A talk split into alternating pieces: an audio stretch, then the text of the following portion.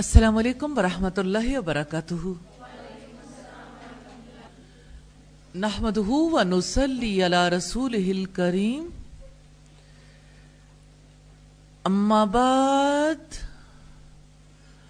فاعوذ بالله من الشيطان الرجيم بسم الله الرحمن الرحيم رب اشرح لي صدري ويسر لي امري واحلل عقدة من لساني يفقه قولي۔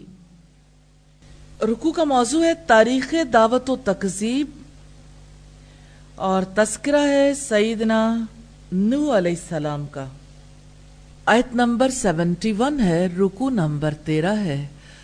وَاتْلُ عَلَيْهِمْ نَبَأَ نُوحٍ، اِذْ قَالَ لِقَوْمِهِ یا قومی ان کان کبر علیکم مقامی و تذکیری بی آیات اللہ فعل اللہ توکلت فاجمیو امرکم و شرکاکم ثم لا یکن امرکم علیکم غم ثم لا یکن امرکم علیکم غمتا ثم اقضو الی ولا تنظرون اور آپ ان پر نو کی خبر پڑھ دیں۔ جب اس نے اپنی قوم سے کہا، اے میری قوم، اگر اللہ تعالیٰ کی آیات کے ساتھ میرا کھڑا ہونا اور میرا نصیحت کرنا تم پر بھاری گزرا ہے، تو میں نے اللہ تعالیٰ پر بھروسہ کیا ہے۔ سو تم اپنے معاملے کا، اپنے شریکوں سمیت کوئی متفقہ فیصلہ کرو، پھر تمہارا معاملہ تم پر چھپا نہ رہے۔ پھر مجھ پر کر گزرو اور مجھے مہلت نہ دو۔ سپیچ ہے سیدنا نو علیہ السلام کی اللہ رب العزت نے اپنے نبی کو حکم دیا ہے وَتْلُو عَلَيْهِمْ۔ اور آپ پڑھ دیں ان پر۔ یعنی نبی صلی اللہ علیہ وسلم کو حکم دیا گیا کہ آپ مکہ کے مشرکوں کو، جو آپ کی مخالفت کر رہے ہیں، سیدنا نو علیہ السلام کا واقعہ سنا دیجیے۔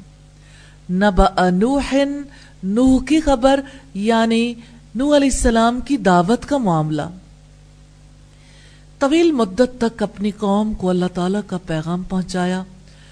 نو سو پچاس برس تک اپنی قوم کے درمیان رہے، لیکن ان کی دعوت نے قوم کی سرکشی میں اضافہ ہی کیا۔ اس قال علی قومی ہی جب انہوں نے اپنی قوم سے کہا، اور نو علیہ السلام کہتے ہی رہے ان کا نہ کبور علیکم مقامی، اگر میرا کھڑا ہونا تم پر بھاری گزرا ہے یعنی اگر میرا رہنا سہنا تمہیں ناگوار گزرتا ہے وہ تذکیری اور میرا نصیحت کرنا یعنی جو اللہ کی آیات کے ساتھ میں تمہیں نصیحت کرتا ہوں، تمہیں بوجھ لگتا ہے، تم پر گراں گزرتا ہے، تمہاری خواہشات اور تمہارے طرز عمل کے اوپر اس کی چوٹ پڑتی ہے۔ بھی آیات اللہ اللہ تعالی کی آیات کے ساتھ۔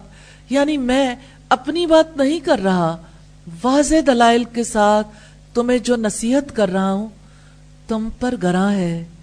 اور تم چاہتے ہو کہ میری دعوت کو جھٹلا دو۔ تو دیکھو، میرا تو تم کچھ نہیں بگاڑ سکو گے۔ نہ اس دعوت کا کچھ بگاڑ سکتے ہو۔ فعل اللہ ہی توکل تو میں نے اللہ پر بھروسہ کیا ہے۔ یعنی اس دعوت کے نتیجے میں جو نقصان تم پہنچانا چاہتے ہو، جس شر کا تم نے ارادہ کر رکھا ہے، ارادہ تمہارے اندر ہے اور میرے اندر بھروسہ ہے، اور بھروسہ اس ذات پر ہے جس کے ہاتھ میں خیر بھی ہے، شر بھی ہے، جس کے عزم کے بغیر دنیا میں کچھ نہیں ہو سکتا۔ اور یہی توکل تو میرا کل اثاثہ ہے۔ کتنے خوش نصیب تھے سیدنا نو علیہ السلام۔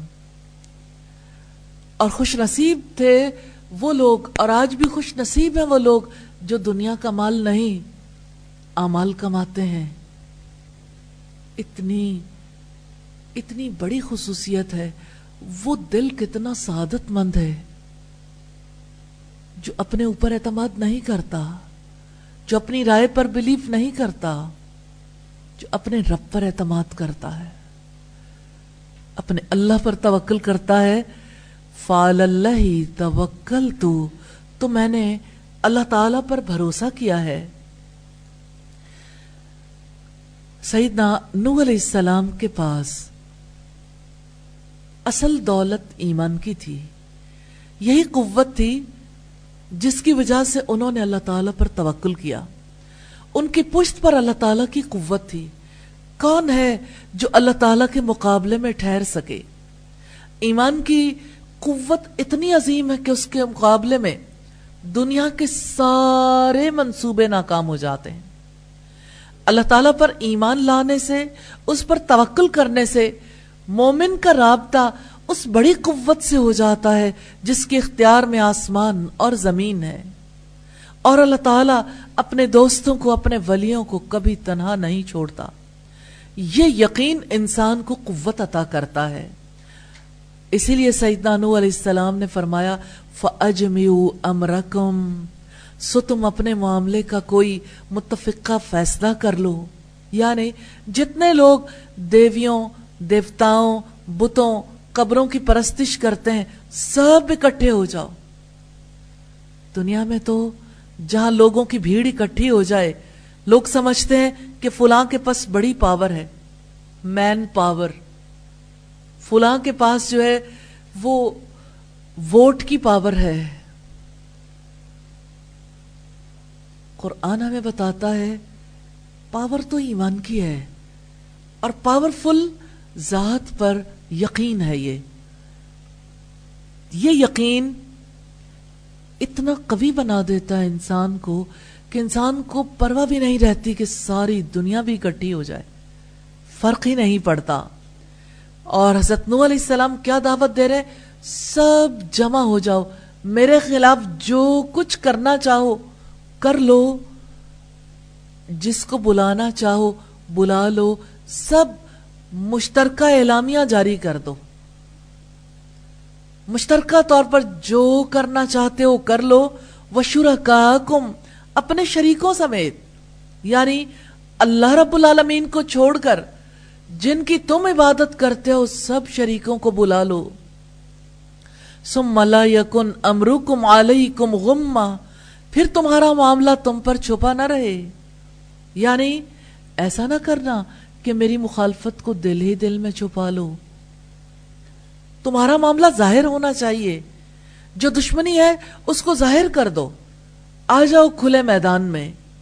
سم مخزو لیا پھر مجھ پر کر گزرو۔ یعنی میرے بارے میں جو اختیار رکھتے ہو، جو سزا دینا چاہتے ہو، دے لو۔ ولا تنظرون اور مجھے مہلت نہ دو۔ اچانک ٹوٹ پڑو۔ مجھے بتانا بھی نہیں۔ پہلے سے اعلان بھی نہ کرنا۔ سیدنا نو علیہ السلام نے ان کے گھڑے ہوئے معبودوں کو جب اپنے ساتھ ملا کر کاروائی کرنے کا حکم دیا تو وہ کچھ بھی نہ کر پائے۔ اس سے معلوم ہوا کہ نو علیہ السلام سچے اور قوم کے لوگ جو دھمکیاں دیتے تھے، اپنی دھمکیوں میں جھوٹے تھے۔ اور سیدنا نو علیہ السلام کے چیلنج میں ہمارے لیے بہت بڑا سبق ہے۔ چیلنج اس دور کا ہے جب قوم کے لیے ان کا وجود اور ان کا کام ناقابل برداشت ہو گیا۔ اس لیے کہ سیٹ پیٹرن اور سیٹ سٹینڈرڈز کے خلاف تھا۔ دعوت جب کبھی ایسے دور میں داخل ہو جائے تو اللہ تعالیٰ کی طرف بلانے والوں کو اللہ پر اعتماد کر کے مخالفین کا مقابلہ کرنا ہوگا یعنی اس کے بغیر مقابلہ نہیں ہو سکتا۔ ایک دائی کو یقین رکھنا چاہیے کہ اگر وہ سچائی کی زمین پر کھڑا ہے تو اس کی دعوت کبھی ناکام نہیں ہوگی۔ یہاں یہ بھی دیکھنے کی ضرورت ہے کہ اس مقام پر قصہ نو کو لانے کا مقصد کیا ہے۔ دعوت اللہ کا کام کرنے والے ٹھنڈے میٹھے ماحول میں تو دعوت دیتے رہتے ہیں۔ لیکن جب کبھی مخالفت شدید ہو جاتی ہے تو اس دعوت کے کام کو برقرار رکھنا مشکل ہو جاتا ہے۔ تو اللہ رب العزت نے اس قصے کے ذریعے سے سکھایا ہے کہ دعوت دینی ہے تو اللہ پر توکل کرو، اللہ تعالیٰ پر اعتماد کرو اور اس انجام کو سامنے رکھو کہ اہل ایمان کامیاب ہوں گے اور جھٹلانے والے ہلاک اور برباد ہوں گے۔ اگرچہ جھٹلانے والے قوت رکھتے ہوں، اگرچہ جھٹلانے والے کثیر تعداد میں ہوں۔ سعید علیہ السلام نے اپنی قوم میں ساڑھے نو سو برس کا عرصہ گزارا۔ لیکن قوم کی نظروں میں ناپسندیدہ شخصیت بن گئے۔ سوال یہ پیدا ہوتا ہے، ساڑھے نو سو سال میں یہ معاملہ کب ہوا؟ قوم اس وقت تک ان کی عزت کرتی رہی جب تک وہ خاموش رہے۔ جب وہ قوم کو حق کی دعوت دینے کے لیے اٹھے، انہیں بھلائی کا حکم دینے لگے، برائی سے روکنے لگے، تو وہ قوم کی نظروں میں ناپسندیدہ شخصیت بن گئے۔ حتیٰ کہ انہوں نے اپنا فیصلہ بتا دیا کہ اگر تم اپنی نصیحت سے باز نہ آئے تو ہم تمہیں اپنی زمین سے نکال دیں گے۔ دنیا کی تاریخ دعوت کا سب سے بڑا دائی۔ میں نے سب سے بڑا اس لیے کہا کہ طویل مدت تک دعوت دی، ورنہ طویل مدت تک جن کے اثرات برقرار ہیں، وہ دائی آخر الزما ہے نبی آخر الزما محمد صلی اللہ علیہ وسلم۔ دعوت نو علیہ السلام کی ہو یا دعوت موسیٰ علیہ السلام کی ہو یا ابراہیم علیہ السلام کی ہو یا سیدنا عیسیٰ علیہ السلام کی ہو یا محمد صلی اللہ علیہ وسلم کی دعوت سچی اور دعوت دینے والے سچے تھے۔ آج دعوت دینے والے کی سچائی کو پہچاننا ہو تو سٹینڈرڈ کیا ہے؟ دعوت دینے والا ہر حال میں اپنا کام پورا کر کے رہتا ہے۔ یاد رکھیے گا، ادھورے کام کرنے والے سچے نہیں ہو سکتے۔ سچا دائی اپنا کام پورا کر کے رہتا ہے۔ نہ وہ کسی سے ڈرتا ہے، نہ کام کو ادھورا چھوڑتا ہے، نہ دباؤ میں آ کر سمجھوتا کرتا ہے۔ سچے دائی کو زیر کرنے میں کبھی کوئی کامیاب نہیں ہوتا۔ تو اپنے خلاف ساری مخالف قوتوں کو اٹھنے اتحاد کرنے، منصوبہ بندی کرنے اور پوری قوت کے ساتھ منصوبے پر عمل پیرا ہونے کا چیلنج دیا۔ سیدنا نو علیہ السلام نے سوال یہ پیدا ہوتا، ایسا چیلنج اور کون دے سکتا ہے؟ جیسا چیلنج سیدنا نو علیہ السلام نے دیا۔ ایسا چیلنج وہ شخص دے سکتا ہے جو اپنی قوت کے بارے میں پورے اعتماد ہو۔ یاد رکھیے گا، یہ قوت باہر نہیں ہے۔ باہر اسلحہ بھی ہو سکتا ہے، افراد بھی ہو سکتے ہیں، لیکن یہ اندر کی قوت ہے، یہ ایمان کی قوت ہے، یہ اللہ تعالیٰ پر اعتماد کی قوت ہے۔ تو جو اللہ رب العزت کی ذات پر اعتماد رکھتا ہو اور جو اپنے ایمان کے بارے میں پورا اعتماد ہو وہ ایسا چیلنج دے سکتا ہے جس نے اپنی تیاریاں مکمل کر لی ہوں۔ یہاں یہ بھی دیکھنے کی ضرورت ہے نو علیہ السلام کے توکل کو تو ہم نے دیکھا۔ پوری قوم کے مقابلے میں اکیلے کھڑے ہیں۔ سوال یہ پیدا ہوتا ہے، اللہ تعالی پر توکل، بھروسہ، اعتماد کیسے کیا جا سکتا ہے؟ یقین کے ساتھ۔ کہ اللہ تعالیٰ وہ قوت ہے جس کے مقابلے پر کوئی ٹھہر نہیں سکتا۔ اللہ تعالیٰ پر توکل کرنے والوں کو یہ یقین رکھنا چاہیے کہ تاغوت اہل ایمان کو کوئی نقصان نہیں پہنچا سکتا۔ چھوٹی موٹی آزمائشیں آتی رہتی ہیں۔ تو وہ بھی اصلاح کے لیے، دل و دماغ کی صفائی کے لیے اور اخلاص کے لیے ہوتی ہیں۔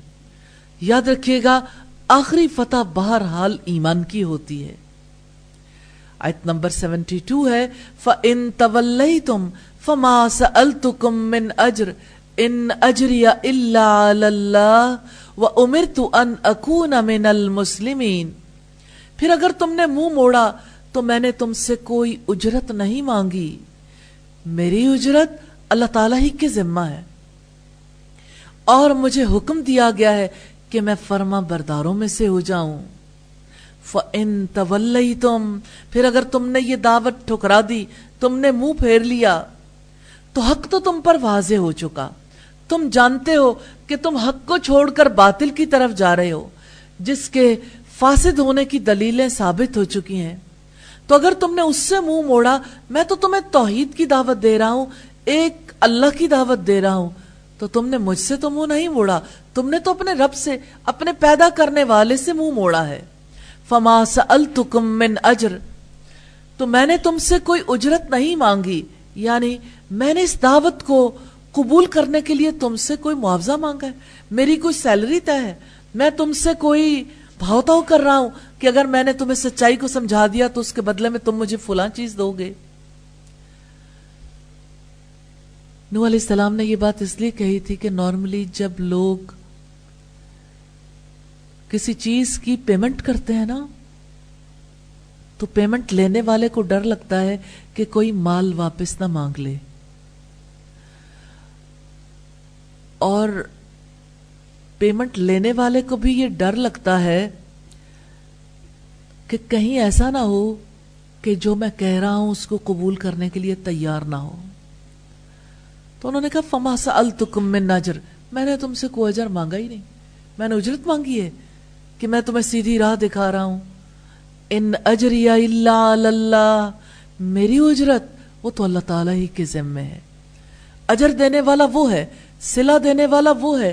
میں تم سے معاوضے کا طلبگار نہیں ہوں، اس سے معاوضے کا طلبگار ہوں جس نے مجھے رسول بنا کر بھیجا۔ ہے تو ایک سچا دائی جب رب کی طرف بلاتا ہے، اور مدو سے اس کا یہی تعلق مطلوب ہے۔ جب معاشی اور مادی مفادات کے مطالبات کیے جاتے ہیں، یا توقعات رکھی جاتی ہیں، یا مفادات حاصل کیے جاتے ہیں، تو اللہ تعالیٰ کی طرف بلانے کا عمل متاثر ہوتا ہے۔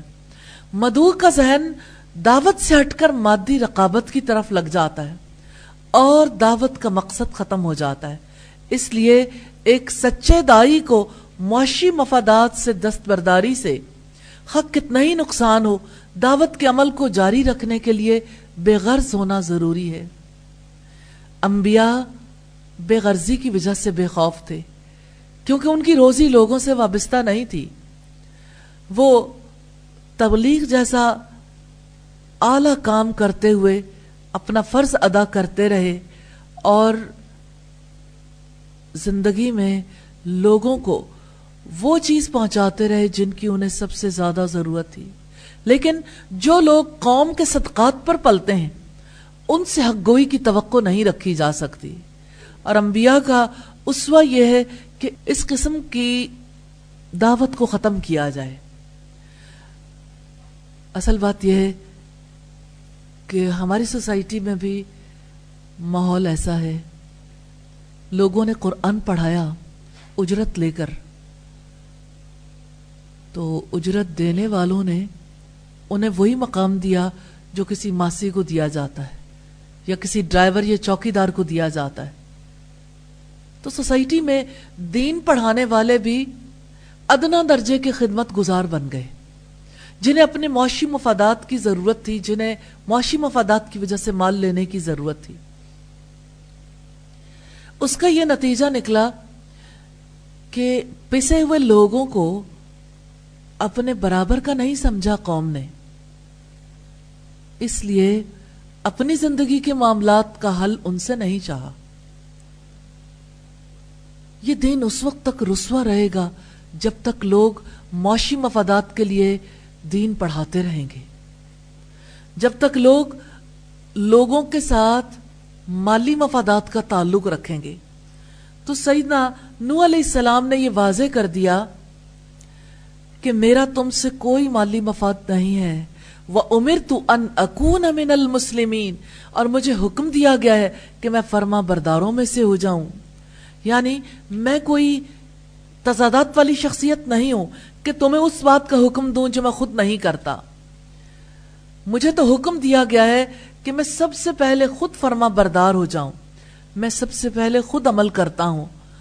اور میں اس کی مخالفت نہیں کرتا، نہ میں غیر اللہ سے امید رکھتا ہوں۔ حق کی دعوت سے منہ پھیرنے والوں کے لیے دائی کو پیغام دینا چاہیے کہ اگر تم منہ پھیرتے ہو تو میرا اس میں کوئی نقصان نہیں۔ میں اگر تمہیں سیدھا راستہ دکھاتا ہوں تو اس سے میری کوئی غرض وابستہ نہیں۔ میرا اجر تو میرے رب کے ذمے ہے۔ اور مجھے سیدھے راستے پر چلنے سے کوئی چیز روک نہیں سکتی۔ میں اپنے اوپر، میں اپنے اوپر ضرور اسلام نافذ کروں گا۔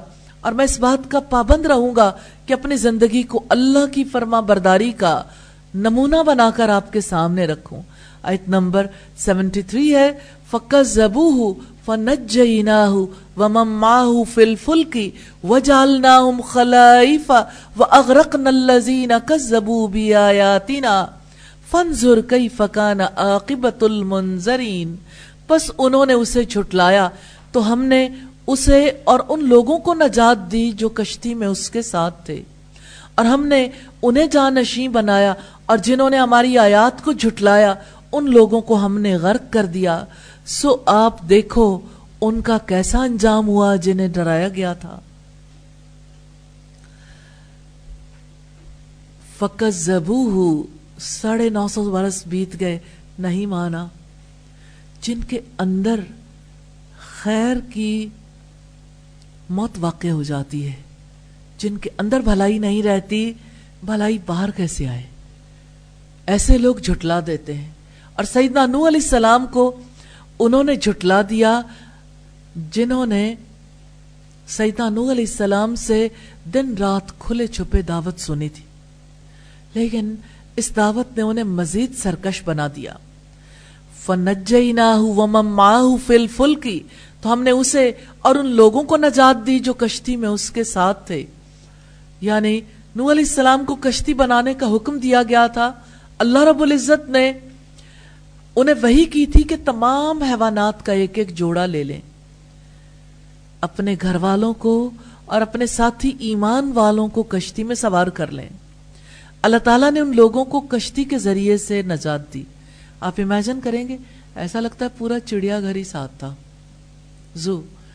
کیونکہ ایسا تو نہیں ہو سکتا کہ ہر جانور کو انہوں نے پنجرے میں بند کر کے رکھا ہو، نہیں معلوم تھا کتنی طویل مدت تک کشتی چلتی رہے گی۔ آخر ہر جانور کی خوراک بھی ساتھ لی ہوگی۔ اور جانوروں کے ساتھ پرندے بھی تھے۔ ان کو کم از کم کچھ نہ کچھ تو ماحول فراہم کیا ہوگا نا، جس میں وہ سکون کے ساتھ، آسانی کے ساتھ رہ سکیں۔ جیسے افراد کو ایک نشست کی ضرورت تھی اسی طرح سے نشست کے ساتھ ممکن ہے کہ کچھ اسی طرح سے جانوروں کو بھی ضرورت تھی تو وہ کتنا بڑا جہازی بن گیا ہوگا۔ تو اللہ رب العزت نے نجات کا سبب کشتی کو بنایا۔ اگرچہ نجات کا اصل سبب تو ایمان تھا۔ اللہ تعالی کے لیے دعوت دینا تھا۔ رب العزت نے فرمایا، حتیٰ کہ جب ہمارا حکم آ گیا اور تنور ابل پڑا۔ ہم نے کہا، اس کشتی میں ہر چیز کا جوڑا، نر اور مادہ کو سوار کر لو اور اپنے گھر والوں کو بھی، مگر جن کے متعلق پہلے بات ہو چکی۔ اور انہیں بھی سوار کر لو جو ایمان لائے ہیں۔ اور اس پر تھوڑے لوگوں کے سوا کوئی ایمان نہیں لایا۔ سورہود کی آیت نمبر چالیس ہے۔ اور سورہ القمر کی آیت نمبر تیرہ میں ہے وَحَمَلْنَهُ عَلَى ذَاتِ الْوَاحِمْ وَدُسُرْ۔ اور نو علیہ السلام کو ہم نے کیلوں اور تختوں والی کشتی پر سوار کر دیا۔ پھر فرمایا وَجَعَلْنَاهُمْ خَلَائِفَ ہم نے انہیں جانشی بنایا۔ یعنی اللہ تعالیٰ نے نو علیہ السلام کو چھٹلانے والوں کی ہلاکت کے بعد دوسرے لوگوں کو ان کا جانشی بنا دیا۔ اللہ تعالیٰ نے نو علیہ السلام کی نسل کو زمین کے گوشے گوشے تک پہنچا دیا۔ وَأَغْرَقْنَا الَّذِينَ كَذَّبُوا بِآيَاتِنَا اور جنہوں نے ہماری آیات کو جھٹلایا، ان لوگوں کو ہم نے غرق کر دیا یعنی واضح دلائل ہونے کے باوجود بھی جنہوں نے اللہ کی آیات کو جھٹلا دیا۔ تو قوم نو نے سرکشی اختیار کی، ان کے جھٹلانے کا کیا نتیجہ نکلا؟ زمین ان سے خالی کروا لی گئی۔ جو لوگ سیدنا نو علیہ السلام کے ساتھ تھے یعنی کشتی میں تھے، ان کو بچا لیا گیا اور باقی لوگوں کو غرق کر دیا گیا۔ باقی بچنے والے مومنین یعنی جنو علیہ السلام پر ایمان لانے والے تھے، ان کو زمین کا وارث بننے کا موقع دیا گیا۔ تو اللہ تعالیٰ نے قوم نوح کو غرق کر دیا اور اس طرح سے یہ ثابت ہو گیا ایک بار یعنی پہلی بار یہ ثابت ہوا کہ اللہ تعالیٰ ایمان والوں کو نجات دیتے ہیں اور اللہ تعالیٰ جھٹلانے والوں کو برے انجام تک پہنچاتے ہیں۔ فنزر کئی فکان عاقبت المنظرین۔ سو اب دیکھو، ان کا کیسا انجام ہوا جنہیں ڈرایا گیا تھا۔ رب العزت نے نبی صلی اللہ علیہ وسلم کو حکم دیا ہے کہ آپ غور فرمائیں، جن لوگوں کو ڈرایا گیا تھا، ان کا کتنا برا انجام ہوا۔ تو ان کا انجام کیا تھا؟ ہلاکت۔ ہر زمانے میں ان پر لانت کی گئی، ہر دور کے لوگوں نے ان کی مذمت کی۔ اللہ تعالیٰ کی آیات کو جھٹلانے والوں کو اس عذاب سے ڈرنا چاہیے جو انبیاء کو جھٹلانے والی قوموں پر نازل ہوئے۔ تو اللہ تعالیٰ نے مومنوں کو بچا لیا اور جھٹلانے والوں کو غرق کر دیا۔ سیدنا ابو موسیٰ نے بیان کیا کہ رسول اللہ نے فرمایا، اللہ تعالیٰ ظالم کو چند روز دنیا میں مہلت دیتا ہے، لیکن جب پکڑتا ہے پھر انہیں نہیں چھوڑتا۔ راوی نے بیان کیا، پھر آپ صلی اللہ علیہ وسلم نے اسی آیت کی تلاوت کی اور تیرے پروردگار کی پکڑ اسی طرح ہے۔ جب وہ بستی والوں کو پکڑتا ہے، جو اپنے اوپر ظلم کرتے رہتے ہیں، بے شک اس کی پکڑ بڑی تکلیف دینے والی اور بڑی ہی سخت ہے۔ یہ بخاری کی چار ہزار چھ سو چھیاسی نمبر روایت۔ تو سیدہ نو علیہ السلام کے واقعات میں حق کی دعوت دینے والوں کے لیے سبق ہے۔ دعوت کا کام کرنے والوں کے لیے سعید نانو علیہ السلام کی حیات میں بہت سے اسباق ہیں۔ نمبر ایک، دعوت کے راستے کی مشکلات اور طوالت سے نہ گھبرائیں۔ نمبر دو، دعوت دینے والوں کو اللہ کے راستے پر مستقل چلتے رہنا چاہیے۔ نمبر تین، دعوت دینے والوں کو یہ یقین رکھنا چاہیے کہ آخری انجام ایمان والوں کا ہے۔ ان کو فتح نصیب ہوتی ہے۔ اور دعوت دینے والوں کو یہ یقین رکھنا چاہیے کہ اللہ تعالیٰ اپنے دوستوں کے ساتھ دھوکہ نہیں کرتے۔ نہ مدد کرنے سے عاجز ہیں، نہ انہیں اکیلا چھوڑتے ہیں، لیکن آزماتے ضرور ہیں۔ اس طرح ان کی تربیت کرتے ہیں۔ آیت نمبر سیونٹی فور ہے سم باسنا من بعده رسولا الى قومهم فجاؤهم بالبينات فما كانوا ليؤمنوا بما كذبوا به من قبل، كذلك نتبع على قلوب المؤتدين پھر نو کے بعد ہم نے کئی رسول ان کی قوم کی طرف بھیجے۔ تو وہ ان کے پاس واضح دلائل لے کر آئے۔ سو وہ ایسے نہیں تھے کہ اس پر ایمان لاتے۔ اس وجہ سے جو وہ پہلے اسے جھٹلا چکے تھے، حد سے گزرنے والوں کے دلوں پر ہم ایسے ہی مہر لگا دیتے ہیں۔ سم باسنا من بعدی پھر نو کے بعد ہم نے بھیجے یعنی کثرت کے ساتھ رسول بھیجے۔ رسولن الا قومی کئی رسول ان کی قوم کی طرف یعنی ہر رسول کو اپنی اپنی قوم کے پاس بھیجا گیا۔ جو انہیں ہدایت کی طرف بلاتے تھے، جو انہیں نیک عمال کرنے پر خوشخبریاں دیتے تھے اور برے عمال کرنے پر جہنم کی وعیدیں سناتے تھے۔ اور دنیا میں انہیں ہلاکت کے اسباب سے ڈراتے تھے۔ فجاؤہم بالبینات تو وہ ان کے پاس واضح دلائل لے کر آئے۔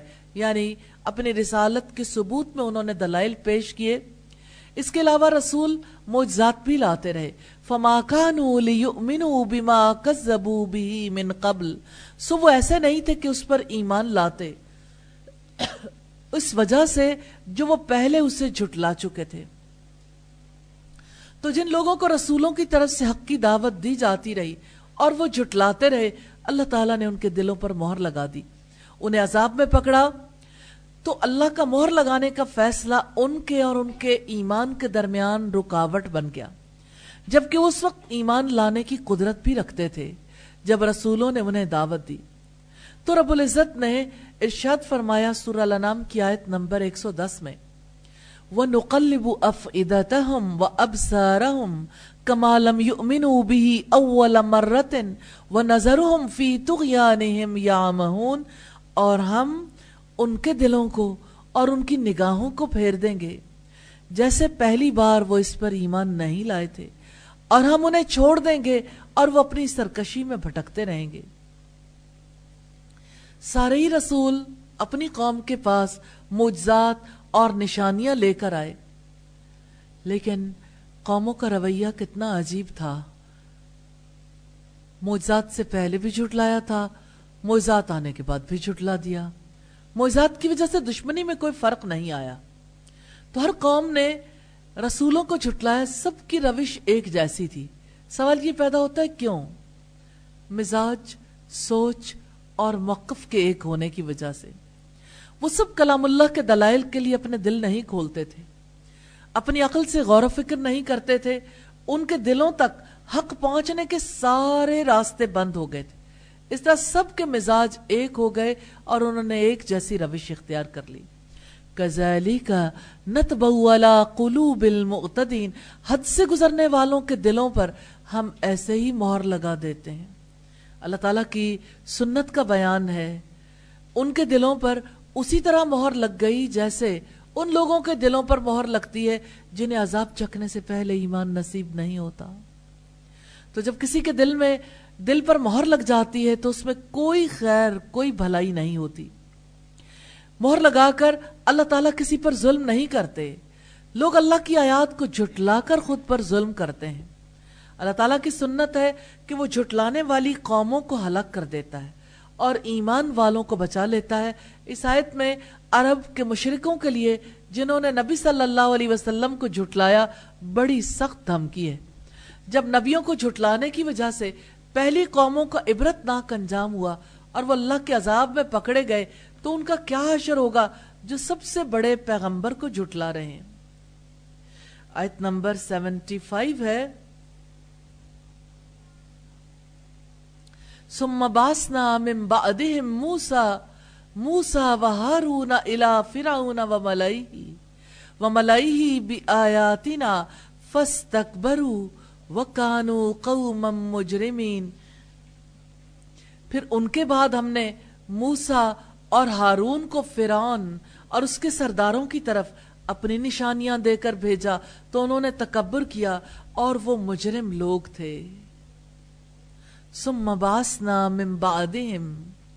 پھر ان کے بعد ہم نے بھیجا یعنی ان رسولوں اور ان امتوں کے بعد۔ اور اللہ رب العزت نے جب پہلی قوموں کو ہلاک کیا تو ان کی ہلاکت کے بعد، لیکن بعد میں آنے والی قوموں نے بھی چھٹلایا تو اللہ تعالیٰ نے انہیں ہلاک کر دیا۔ موسا اللہ رب العزت نے بعد میں کس کو بھیجا؟ الازم پیغمبر، جن سے اللہ نے کلام کیا، جن پر شریعت کے بڑے بڑے احکامات نازل ہوئے یعنی سیدنا موسا علیہ السلام۔ وہ ہارون اور موسا علیہ السلام کے ساتھ ان کے بھائی ہارون کو وزیر بنا کر بھیجا۔ الا فرعون و ملائی فرعون اور اس کے سرداروں کی طرف یعنی الیٹ کلاس کو سیدنا موسا علیہ السلام نے پہلے دعوت دی۔ اگرچہ سیدنا موسیٰ علیہ السلام تو اپنی قوم کی طرف بھیجے گئے تھے۔ یہاں سرداروں کی طرف بھیجنے کی اس لیے بات کی ہے کہ عوام سرداروں کے پیچھے ہوتی ہے، انہیں فالو کرتی ہے۔ بھی آیاتی اپنی نشانیاں دے کر یعنی نو نشانیوں کے ساتھ۔ تو ان کو ایسی آیات کے ساتھ مبوس کیا جو اس چیز کی صداقت پر دلالت کرتی کرتی تھی جنہوں نے، جنہیں یہ دونوں رسول لے کر آئے تھے۔ یعنی اللہ تعالی کی توحید اور غیر اللہ کی عبادت سے ممانعت کی دعوت۔ یہ دو دعوتیں تھیں جو ہر پیغمبر نے دی۔ فستکبرو تو انہوں نے تکبر کیا یعنی فرعون اور اس کے سرداروں نے۔ انہوں نے دل سے آیات کو مان لیا تھا، مگر ظلم کی وجہ سے انہوں نے آیات کو قبول نہیں کیا، تکبر کیا۔ تو انہوں نے حق کی اتباع کرنے اور اس پر عمل پیرا ہونے کے مقابلے میں تکبر کیا۔ وَقَانُوا قَوْمًا مُجْرِمِينَ اور وہ مجرم لوگ تھے جن کی عقل بگڑی، دل بگڑ گیا، انہوں نے خون بہائے، کمزوروں کو عذاب دیے تو وہ مجرم بن گئے۔ ان کا جرم شرک تھا۔ تو فرعون اور اس کے سرداروں نے حق کو قبول نہیں کیا۔ سوال یہ پیدا ہوتا ہے کیوں؟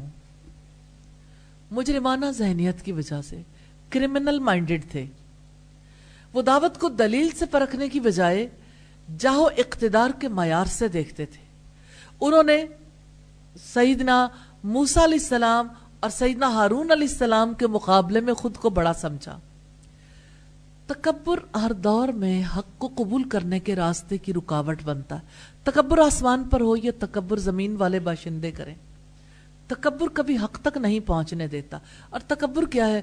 میری ذات بڑی، میری بات بڑی، اور میرے حالات بڑے، اور میری جانب سے جو فیصلہ ہو وہ فیصلہ بڑا۔ ڈسیجنز ان لوگوں کی عادت ہوتی ہے جو اللہ پر ایمان نہیں رکھتے، اپنے آپ کو حق پر سمجھتے۔ آج بھی ایتھیسٹ ہیں ان کو دیکھیے کتنے بڑے بڑے ڈسیزنس کرتے ہیں۔ جانتے ہیں کیوں؟ تکبر، حق قبول نہ کرنے کی وجہ سے۔ شوکانی لکھتے ہیں کہ اس دنیاوی بڑائی اور کرسی کی محبت نے ہر دور میں کتنوں کو قبول حق سے روک دیا اور اپنے آپ کو باطل پر سمجھتے ہوئے اس پر اصرار کیا۔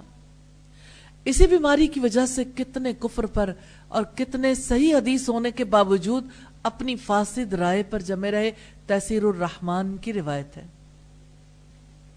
آیت نمبر سیونٹی سکس ہے، فَلَمَّا جَاهُمُ الْحَقُّ مِنْ عِنْدِنَا قَالُوا اِنَّ هَذَا لَسِحْرٌ مُبِينٌ۔ چنانچہ جب ہمارے پاس سے حق ان کے پاس آ گیا، تو انہوں نے کہا، یقیناً یہ ضرور کھلا جادو ہے۔ تو جب اللہ تعالیٰ کی جانب سے موسیٰ علیہ السلام حق لے کر آئے تو ان کی قوم نے اسے ٹھکرا دیا، قبول نہیں کیا۔ سوال یہ پیدا ہوتا ہے سب سے بڑا حق کیا ہے؟ اللہ کی توحید، کہ اللہ تعالیٰ ساری مخلوقات کا مربی ہے۔ تو اللہ تعالیٰ کی طرف سے سیدنا موسیٰ علیہ السلام جو نو موجزات لے کر آئے تھے، ان کی قوم نے انہیں جھٹلا دیا۔ قالو انہذا لسحر مبین۔ انہوں نے کہا، یقیناً یہ ضرور کھلا جادو ہے۔ جھوٹی قسمیں کھا کر صاف کہا، یہ کھلا جادو ہے۔ اللہ تعالیٰ نے ان کے طرز عمل کے بارے میں فرمایا، وَجَحَدُوا بِهَا وَاسْتَيْقَنَتْهَا أَنفُسُهُمْ ظُلْمًا وَأُلُوًّا انہوں نے ان کا ظلم اور تکبر سے انکار کیا۔ حالانکہ ان کے دل اس کا یقین کر چکے تھے۔ سورہ نمل کی آیت نمبر 14 ہے۔ تو ان کے دلوں میں یقین تھا۔ انہوں نے حق کو رد کر دیا اور اس حق کو جو سب سے بڑے باطل یعنی جو حق لے کر آئے تھے سیدنا موسیٰ علیہ السلام، انہوں نے اسے سب سے بڑا باطل اور جادو قرار دیا۔ سوال یہ پیدا ہوتا ہے کیوں؟ مجزات کا کوئی توڑ فرون اور قوم فرون کے پاس نہیں تھا۔ اس لیے انہوں نے کہا، یہ سمجھ نہیں آتا اور اس کے اثرات بھی ہیں، تو اسے جادو قرار دیا۔ جب کبھی کوئی ڈسیزن میکنگ کرتا ہے نا، اور انفلوئنشل ہو یعنی جس کے اثرات معاشرے پر مرتب ہوتے ہوں، کوئی صاحب اقتدار ہو، تو اس کے تاثر کا اثر پڑتا ہے اور لوگوں کا ذہن اسی طرح سے سوچنے لگ جاتا ہے۔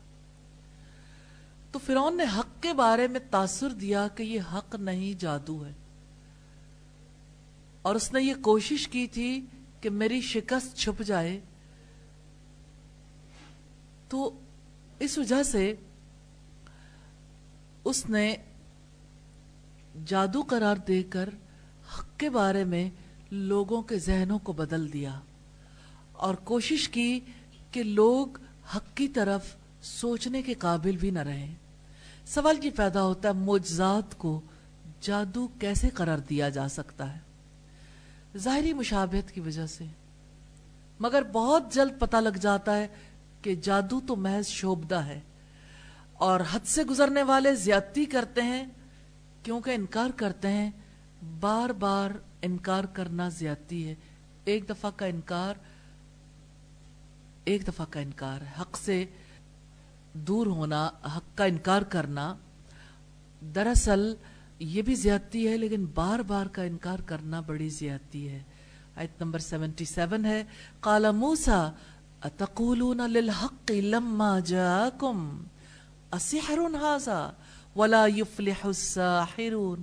موسیٰ نے کہا کہ کیا تم حق کو یہ کہتے ہو کہ جب وہ تمہارے پاس آ چکا ہے، کیا یہ جادو ہے؟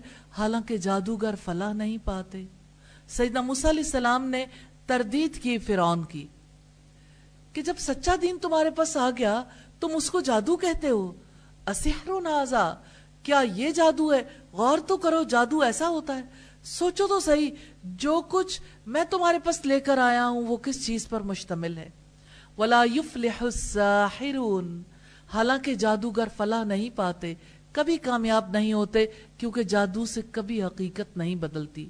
جادوگر نہ دنیا میں فلاح پاتے ہیں، نہ آخرت میں۔ تو غور کرو، انجام کس کا اچھا ہے؟ کس کے لیے فلاح ہے؟ کس کے ہاتھ پر کامیابی ہے؟ اس کے بعد انہیں معلوم ہو گیا، ہر ایک پر آیا ہو گیا کہ وہ موسیٰ علیہ السلام تھے، جنہوں نے فلاح پائی اور دنیا اور آخرت میں کامیاب ٹھہرے۔ تو سوال یہ پیدا ہوتا ہے، جادوگر کیوں کامیاب نہیں ہوتے؟ ان کے دین کی بنیاد بے معنی کلام ہوتا ہے۔ وہ زندگی کی بنیادی حقیقتوں کا نہ فہم رکھتے ہیں، نہ اس کا شعور دے سکتے ہیں۔ ان کے پاس انسانی زندگی کے مسائل کا کوئی حل نہیں ہوتا، اور نہ جادوگروں کا مقصد ہدایت دینا ہوتا ہے۔ جادوگر تو انسانی زندگیوں کو مصیبت میں ڈالتے ہیں۔ جادوگر انسانی زندگی کے لیے کوئی پروگرام نہیں رکھتے، اس لیے جادوگر کبھی کامیاب نہیں ہوتے۔ آیت نمبر سیونٹی ایٹ ہے، قالو اجئتنا لتلفتنا عما وجدنا علیہ آبانا وتکون لکم الكبریاء فی الارض وما نحن لکما بمؤمنین۔ انہوں نے کہا تم ہمارے پاس آئے ہو کہ ہمیں اس راستے سے پھیر دو جس پر ہم نے اپنے باپ دادا کو پایا ہے۔ اور زمین میں تم دونوں کی بڑائی قائم ہو اور ہم تم دونوں کے لیے ہرگز ایمان لانے والے نہیں۔ سیدہ موسیٰ علیہ السلام کی قوم نے ان کی بات کو رد کرتے ہوئے کہا، کیا تم ہمارے ابا اجداد کے دین سے پھیرنے کے لیے ہمارے پاس آئے ہو؟ یعنی کیا تم ہمیں شرک اور غیر اللہ کی عبادت سے روک کر ہمارے بزرگوں کے دین سے پھیرنا چاہتے ہو؟ ہمیں حکم دیتے ہو کہ ایک معبود ایک معبود کی بات مانے اور سارے معبود چھوڑ دیں۔ تو سیدہ موسیٰ علیہ السلام کی قوم نے اپنے ابا اجداد کے طریقوں کو اپنے لیے حجت بنا لیا اور حق کو ٹھکرا دیا۔ یاد رکھیے گا، جب کبھی کوئی اپنے معاشرے کے افراد کی مائنڈ سیٹنگ کی وجہ سے۔ وہ مائنڈ سیٹنگ جو اللہ کی کتاب کی بنیاد پر نہیں ہوتی، جو رسول اللہ کی سنت کی بنیاد پر نہیں ہوتی۔ معاشرے کے افراد کی ذہن سازی کی وجہ سے جب کوئی حق کو ٹھکراتا ہے، تو بنیادی طور پر وہ آبا کے طریقے کو حجت بناتا ہے۔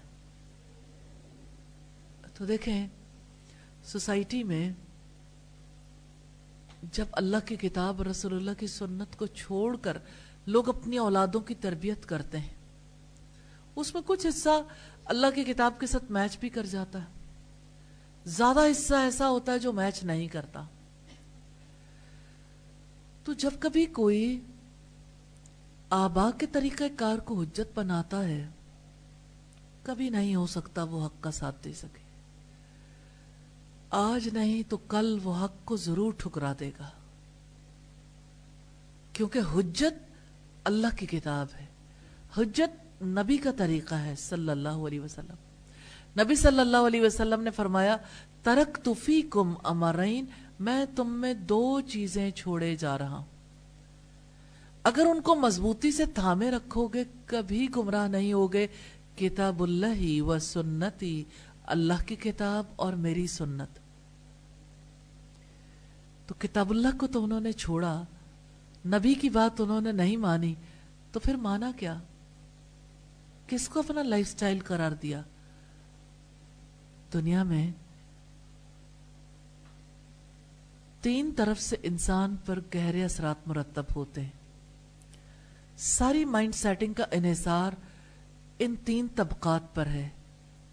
نمبر ایک فیملی جس میں ماں، باپ، بہن، بھائی، اوپر، نیچے اور برابر والے سارے رشتہ دار شامل خاندان۔ نمبر دو اسکول ایجوکیشنل انسٹیٹیوشن ایک ہو یا ایک سے زائد۔ اور نمبر تین، سوسائٹی۔ سوسائٹی میں دوست احباب بھی آتے ہیں، سوسائٹی میں نیبرز بھی آتے ہیں، سوسائٹی میں یعنی سوسائٹی کا رخ بدلنے کے لیے جو ادارے کام کرتے ہیں وہ بھی آتے ہیں۔ مثال کے طور پر جیسے سوسائٹی میں میڈیا کے اثرات گہرے مرتب ہوتے ہیں، سیاسی پارٹیوں کے بڑے گہرے اثرات مرتب ہوتے ہیں۔ اور اسی طرح سے جیسے آج کے دور میں سوشل میڈیا کے بڑے گہرے اثرات ہیں۔ سوشل میڈیا سے تو جو کچھ مل جائے، لوگ اسے حق سمجھتے ہیں۔ چاہے وہ صحت کے لیے ایسا ٹوٹکا ہو جو کسی نے کسی کی صحت کی بربادی کے لیے بھیجا پھر بھی اس کو حق سمجھ لیتے ہیں۔ تو موسیٰ علیہ السلام کی قوم نے آبا کے طریقوں کو اپنے لیے حجت بنایا، اس لیے حق کو ٹھکرا دیا تھا۔ وَتَكُونَ لَكُمُ الْكِبْرِيَاءُ فِي الْأَرْضِ۔ اور زمین میں تم دونوں کی بڑائی قائم ہو۔ یعنی تم یہ چاہتے ہو کہ تم سرزمین مصر پر اپنی بڑائی، اپنی سیادت، اپنی بادشاہت قائم کر لو۔ کیا دور تھا اور کیا آج کا دور ہے؟ آج کی جدید جاہلیت کی جڑیں قدیم جاہلیت میں پائی جاتی ہیں۔ انہوں نے الزام تراشی کو اپنا سیاسی مسلک بنا لیا۔ فرون اور آل فرون نے الزام لگائے تھے۔ اور اس بات سے ان کا مقصد یہ تھا کہ موسیٰ علیہ السلام کی مخالفت پر ابھارا جائے۔ اور سیدنا موسیٰ علیہ السلام کا مقصد زمین پر غلبہ حاصل کرنا نہیں تھا۔ ان کا مقصد تو بندوں کی ہدایت تھا اور ان کے ایسے معاملات کی طرف رہنمائی کرنا تھا جو ان کے لیے نفع مند ہوں۔ تو فرعون نے حق کی دعوت کو آبائی اور غیر آبائی معیار سے پرکھا۔ سوال یہ پیدا ہوتا ہے، کیوں؟ اس لیے کہ اس تقسیم میں اپنے دین پر قائم رہنے کا جواز مل رہا تھا۔ دعوت کو حق اور ناحق کے معیار پر پرکھنے سے خود کو غلط ماننا پڑا۔ لیکن فرعون نے تو خود کو غلط نہیں مانا تھا۔ لیکن ایسا ہوتا ہے کہ جب حق کے معیار پر دعوت کو پرکھا جاتا ہے تو خود کو غلط ماننا پڑتا ہے۔ اس لیے اس نے آبائی اور غیر آبائی تقسیم کر کے ذہنوں کو الجھا دیا۔ فرعون نے یہ کہا تھا کہ موسا اور ہارون اس ملک میں اپنی بڑائی قائم کرنا چاہتے ہیں۔ سوال یہ پیدا ہوتا ہے، کیوں کہا؟ دعوت سے توجہ ہٹانے کے لیے۔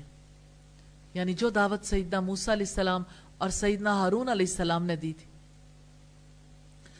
تو انہوں نے عوام کو ان کے خلاف بھڑکانے کے لیے یہ بات کہی تھی تاکہ لوگ حق کو قبول نہ کر سکیں۔ وما نحن لکما بمؤمنین اور ہم تم دونوں کے لیے ہرگز ایمان لانے والے نہیں ہیں۔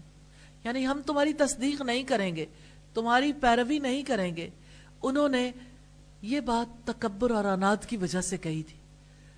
اس کی وجہ یہ نہیں تھی کہ سیدنا موسیٰ علیہ السلام اور سیدنا ہارون علیہ السلام کی دعوت باطل تھی۔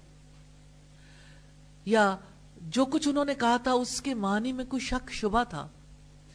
ایمان نہ لانے کی وجہ ظلم اور تعدی تھا، اور غلبے کے ارادے کے سوا کچھ نہیں تھا۔ خود غلبہ چاہتا تھا فرعون، اور الزام سیدنا موسیٰ علیہ السلام پر لگاتا تھا۔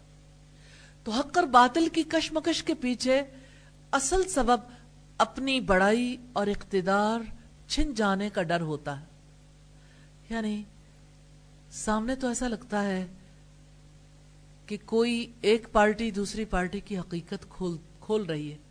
لیکن آج بھی اگر دیکھیے تو ہر کوئی اپنی بڑائی اور اقتدار کے لیے کس طرح سے چھینا جھپٹی کر رہا ہے۔ کوئی عزتوں کو عزتوں کی دھجیاں اڑا رہا ہے۔ کوئی لوگوں کے مال کی دھجیاں اڑا رہا ہے۔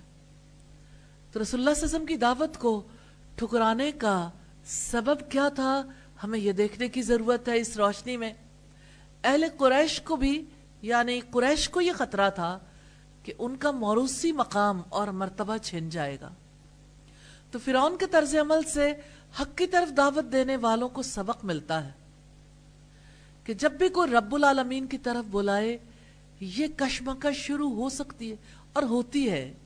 اس لیے ایسے طرز عمل سے گھبرانا نہیں چاہیے۔ آیت نمبر سیونٹی نائن ہے۔ وقال فرعون اتونی بکل ساحر علیم اور فرعون نے کہا، ہر ماہر جادوگر کو میرے پاس لے آؤ۔ یعنی موسیٰ علیہ السلام کی دعوت اس نے ریجیکٹ کر دی۔ اپنے سرداروں اور اپنی قوم کو کنٹرول کرنے کے لیے کہا، ہر ماہر جادوگر کو میرے پاس لے آؤ۔ مصر میں ہرکارے دوڑائے تاکہ وہ ماہر جادوگروں کو اس کے پاس لے آئیں فرعون نے موسیٰ علیہ السلام کے موجزوں کے مقابلے میں جادوگروں سے مقابلہ کروانے کی ٹھان لی تاکہ اپنی قوم کی سوچ کا رخ بدل دے۔ فرعون نے حق کو جادو بنا کر پیش کرنے کے لیے جادوگروں کو بلوا کر مقابلہ کیا۔ کیونکہ اسے یقین تھا کہ جادو کے زور سے وہ سیدنا موسیٰ علیہ السلام کو شکست دے سکتا ہے۔ اس لیے اس نے فیصلہ کیا اور منصوبے کی ناکامی کے شعور کے باوجود فرعون نے جادوگروں کو بلوایا۔ بات یہ کہ جب انسان کسی حقیقت کو تسلیم نہیں کرتا، تو بعض اوقات احمقانہ چالوں سے مقابلہ کرنے کی کوشش کرتا۔ حالانکہ خود بھی پتا ہوتا ہے کہ اس تدبیر کی کوئی حقیقت نہیں ہے۔ آیت نمبر ایٹی ہے، فلما جا سحرتو قال لهم موسا القومان تم ملقون۔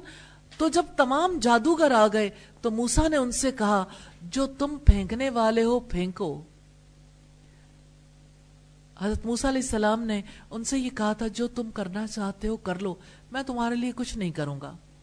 کیونکہ موسیٰ علیہ السلام کو یقین تھا کہ ان کے کسی کرتب کی کوئی حیثیت نہیں۔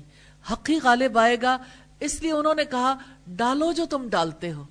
آیت نمبر 81 ہے، فلما القو قال موسیٰ ما جئتم به السحر ان اللہ سیبتلہ ان اللہ لا يصلح عمل المفسدین پھر جب انہوں نے پھینکا، موسیٰ علیہ السلام نے کہا کہ تم جو کچھ لائے ہو، وہ جادو ہے۔ یقیناً اللہ تعالیٰ جلد ہی اسے باطل کر دے گا۔ بلا شبہ اللہ تعالیٰ فساد برپا کرنے والوں کے کام درست نہیں کرتا۔ یعنی جب جادوگروں نے لاٹھیاں اور رسیاں پھینکی تو پورا میدان دوڑتے ہوئے سانپوں سے بھر گیا۔ موسیٰ علیہ السلام نے کہا، سب جادو ہے۔ کسی چیز کی کوئی حقیقت نہیں۔ کیونکہ وہ رسیاں اور لاٹھیاں تھیں جو جادو کے زور سے سانپ کے طور پر دکھائی دے رہی تھیں۔ اس لیے موسیٰ علیہ السلام نے کہا، نظر بندی ہے، بہت بڑا جادو ہے۔ اس بارے میں رب العزت نے فرمایا، سورہ توہ کی آیات ہیں۔ چنانچہ موسیٰ نے اپنے دل میں کچھ ڈر محسوس کیا۔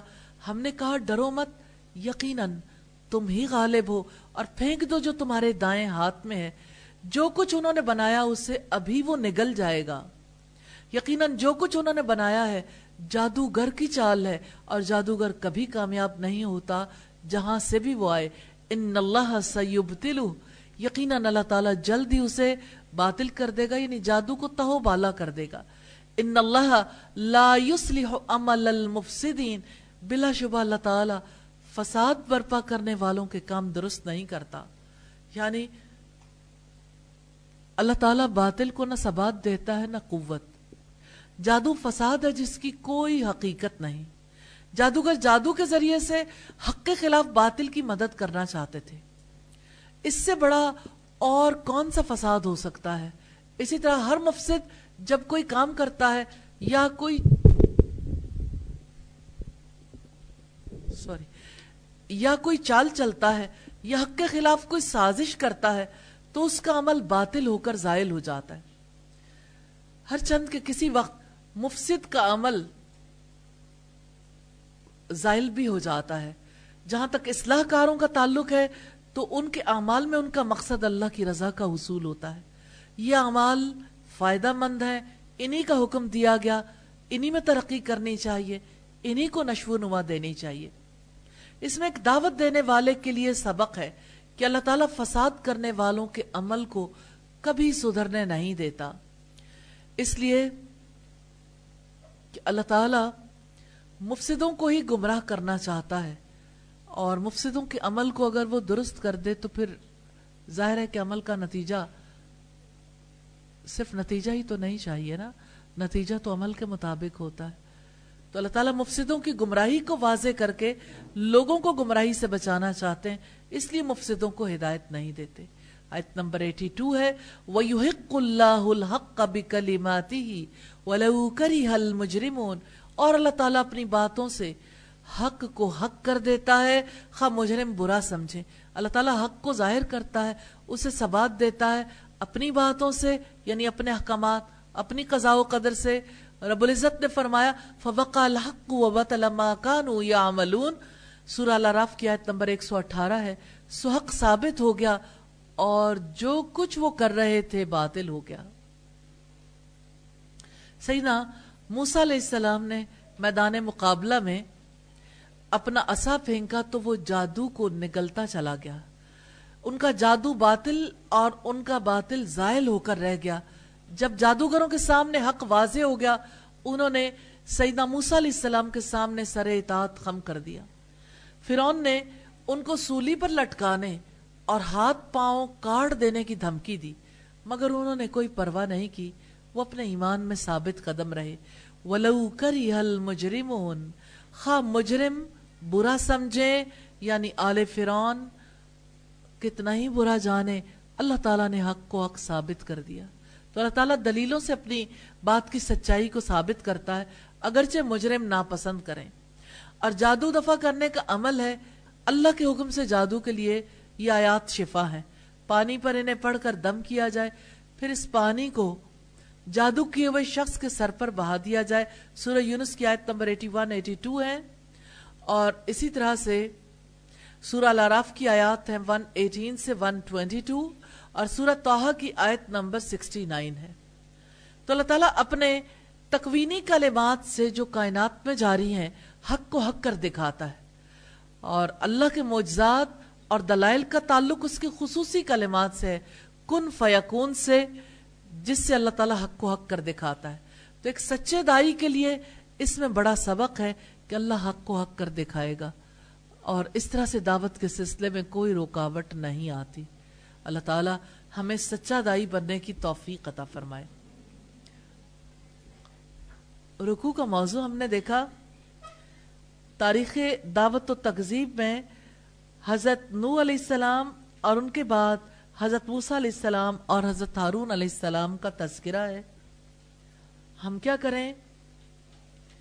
تعلق باللہ کو مضبوط بنانے کے لیے، تعلق باللہ کے میسیجز پانچ لوگوں کو دینے ہیں، انشاءاللہ، اور اپنا جائزہ لینا ہے، انشاءاللہ یہ آپ نماز کے بعد لیں گے۔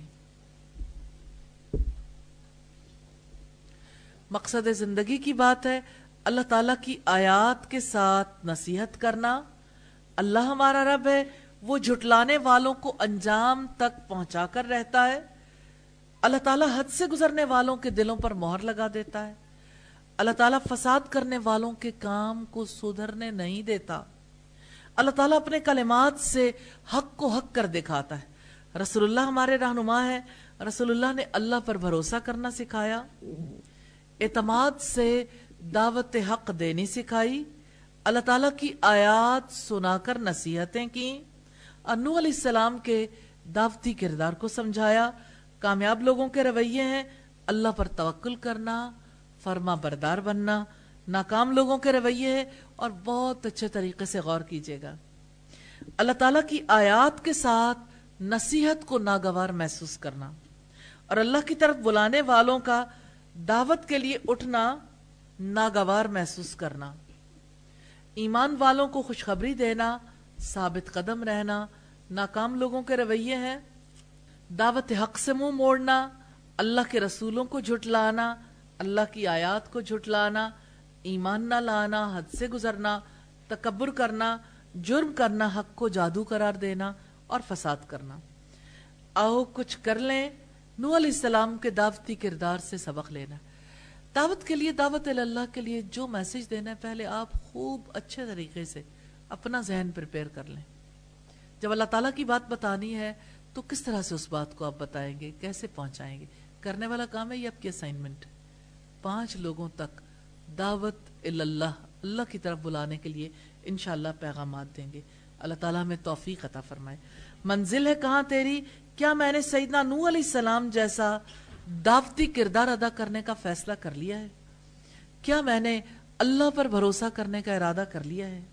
کیا میں نے اللہ تعالیٰ کی طرف بلانا، سیکھنے کا ارادہ کر لیا ہے؟ اللہ تعالیٰ ہم سب کو توفیق عطا فرمائے۔